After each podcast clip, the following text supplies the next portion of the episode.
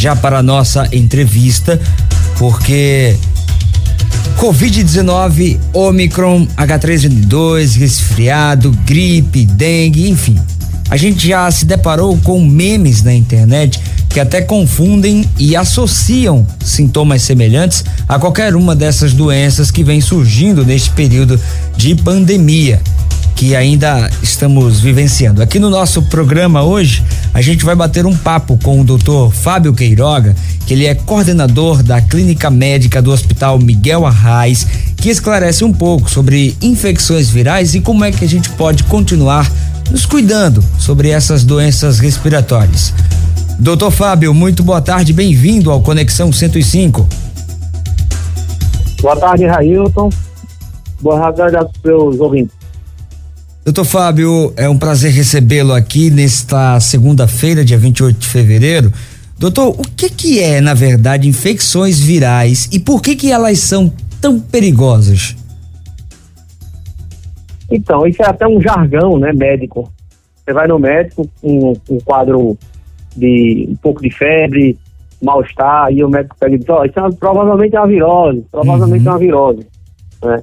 Então, na verdade, o que, que a gente tem visto ah, ao longo com a chegada, principalmente com a chegada do Covid, que realmente é, são quadros que a gente principalmente pega por vias respiratórias, né? E que dão justamente esses sintomas, né? Sintomas de mal-estar, sintomas de febre, sintomas de da pessoa não querer sair da cama, de estar com muita dor no corpo. É a famosa moleza, né? Sintomas, a moleza que a pessoa sente e termina ficando indisposto, sem querer trabalhar, e que a gente está vendo que, de fato, isso é muito comum e que, independente do vírus, que a gente chama agente etiológico, que seja, ele geralmente vai dar um quadro muito parecido um com o outro. Então, por isso que a gente, ao longo da, do ano todinho, vários quadros né, desse que terminam combinando com, com virose.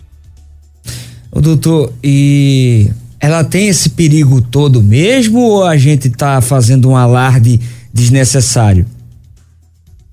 Então, veja, o que é que acontece? Algumas viroses né, são viroses mais perigosas que aparecem principalmente depois do carnaval. Vamos tirar um pouquinho o Covid da, da jogada e vamos voltar um pouquinho antes do Covid. Uhum. Né, que sempre depois do carnaval a gente tinha um quadro, muita gente ficando gripada, e aí todo ano tem uma campanha vacinal contra a influenza, e as pessoas não se preocupavam muito porque terminavam tendo doença, algumas pessoas, principalmente os idosos com comorbidade, morriam, mas não se parava para falar muito que era um, um, quadro viral, principalmente a influenza, né, que é H3N3, H1N1, todas essas são variações da influenza, que é uma virose muito perigosa, que a gente está acostumado a viver com ela desde 1912, 1914, na, na gripe espanhola. Então isso aí passou ao longo dos anos e a gente sempre encarou a influenza de forma muito tranquila, que é só um resfriado comum. Mas é uma doença que, dependendo da comorbidade da pessoa, é uma doença que mata.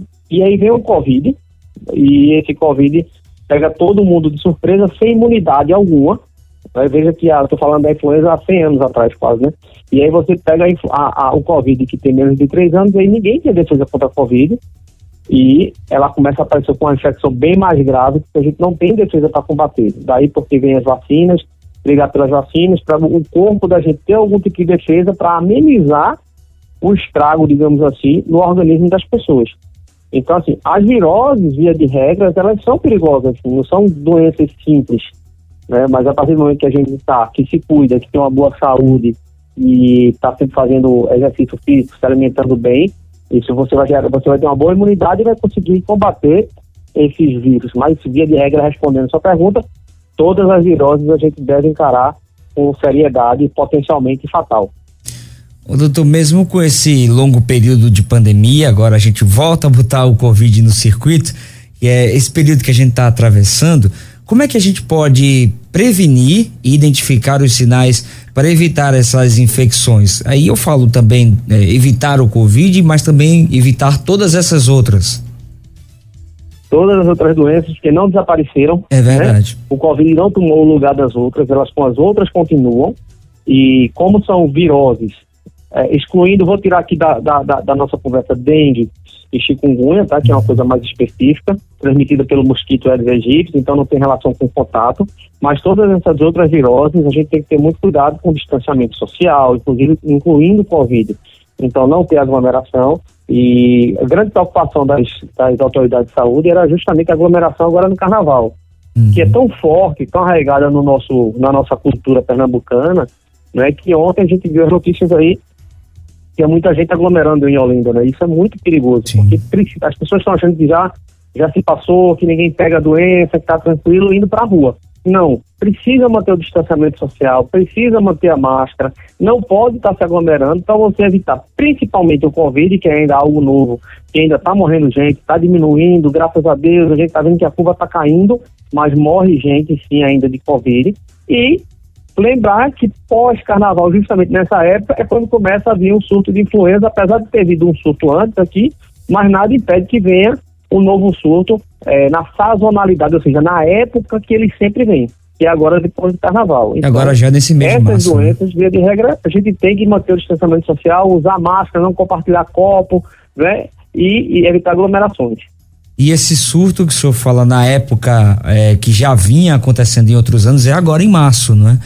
Já, já existe, inclusive, um cuidado até da Secretaria Estadual de Saúde por, e uma preocupação também por conta do, do aumento, possível aumento de internações por conta da gripe, né? Esse surto de, de, de virose, como a gente chama. Isso. E a gripe, quando a gente fala que é algo mais sério, é a gripe por influenza, né? E aí vão, vai chegar a época da influenza agora, então é, acabamos de passar por uma grande quantidade de Covid e é nos preparar para entrar na época da influenza. Então, tem que se vacinar de novo assim que sair a, a vacina da influenza, né? Tem que estar atento porque precisa ser vacinado novamente para a influenza que é anual e, enfim, esperar a, a, as autoridades sanitárias para dizer como é que vai ser, como é que vão ser as próximas vacinas do Covid. Tem que ficar muito atento a isso, que é, é o primordial, chama-se vacinação, porque uhum. a gente uhum. consegue uh, atingir uma, um grande número de pessoas sendo vacinadas, né? O doutor, surgiu uma dúvida até interessante aqui no nosso WhatsApp, a participação dos nossos ouvintes. Eu vou trazer aqui para o senhor, para o senhor trazer até uma explicação mais, mais para o nosso, para dar uma segurança também para o nosso ouvinte. A Sulamita Figueira de Peixinhos, que também é, tem uma dúvida que é bastante recorrente. Se eu tiver uma infecção respiratória, eu preciso tomar antibióticos? E aí, doutor?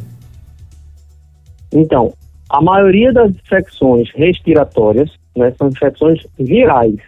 Hum. Então não precisa tomar é, antibiótico. Tá? Antibiótico ele é feito para tomar contra as bactérias. Então a grande maioria né, nas pessoas, enfim, nas pessoas de forma geral, seja idoso, seja, seja adulto jovem, é, a gente vai ter infecção viral que não mata, ou antibiótico não mata.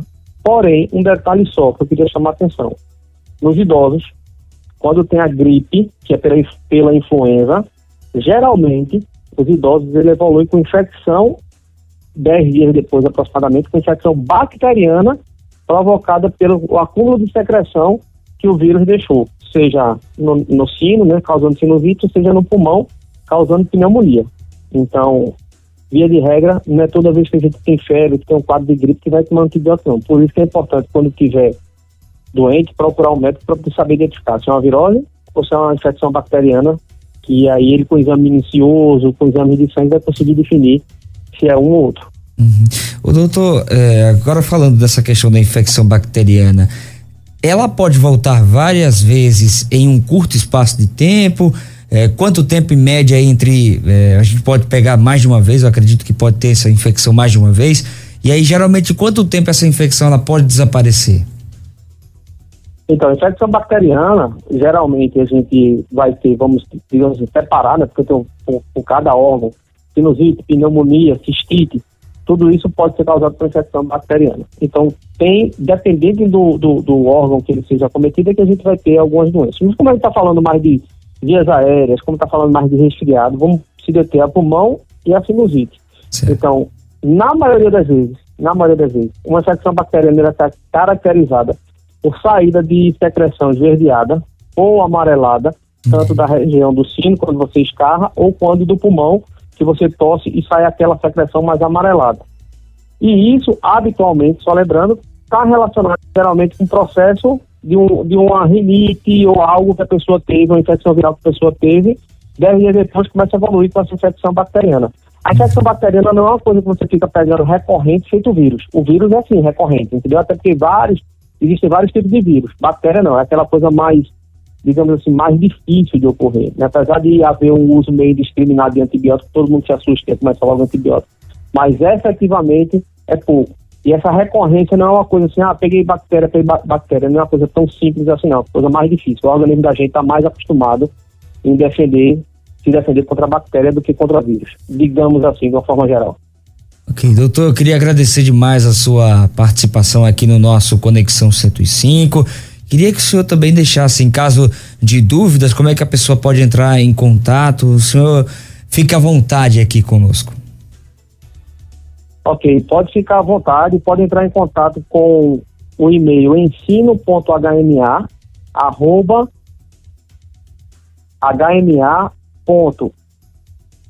é, S, é Fundação Martiniano Fernandes, eita, perdão, viu? Certo. Eu vou deixar o telefone 3181 9604. 3181 9604. 3181-0694. Nesse telefone a pessoa contato, é, consegue o contato com o senhor. Isso, pode, pode pedir para me falar, a secretaria lá do, do, hospital, e aí pode pedir para falar comigo e deixar que eu respondo qualquer dúvida. Perfeitamente. Doutor Fábio Queiroga, um grande abraço. Contamos ter o senhor mais vezes aqui, viu? Tá ok, pode ficar à vontade, estou à disposição sempre.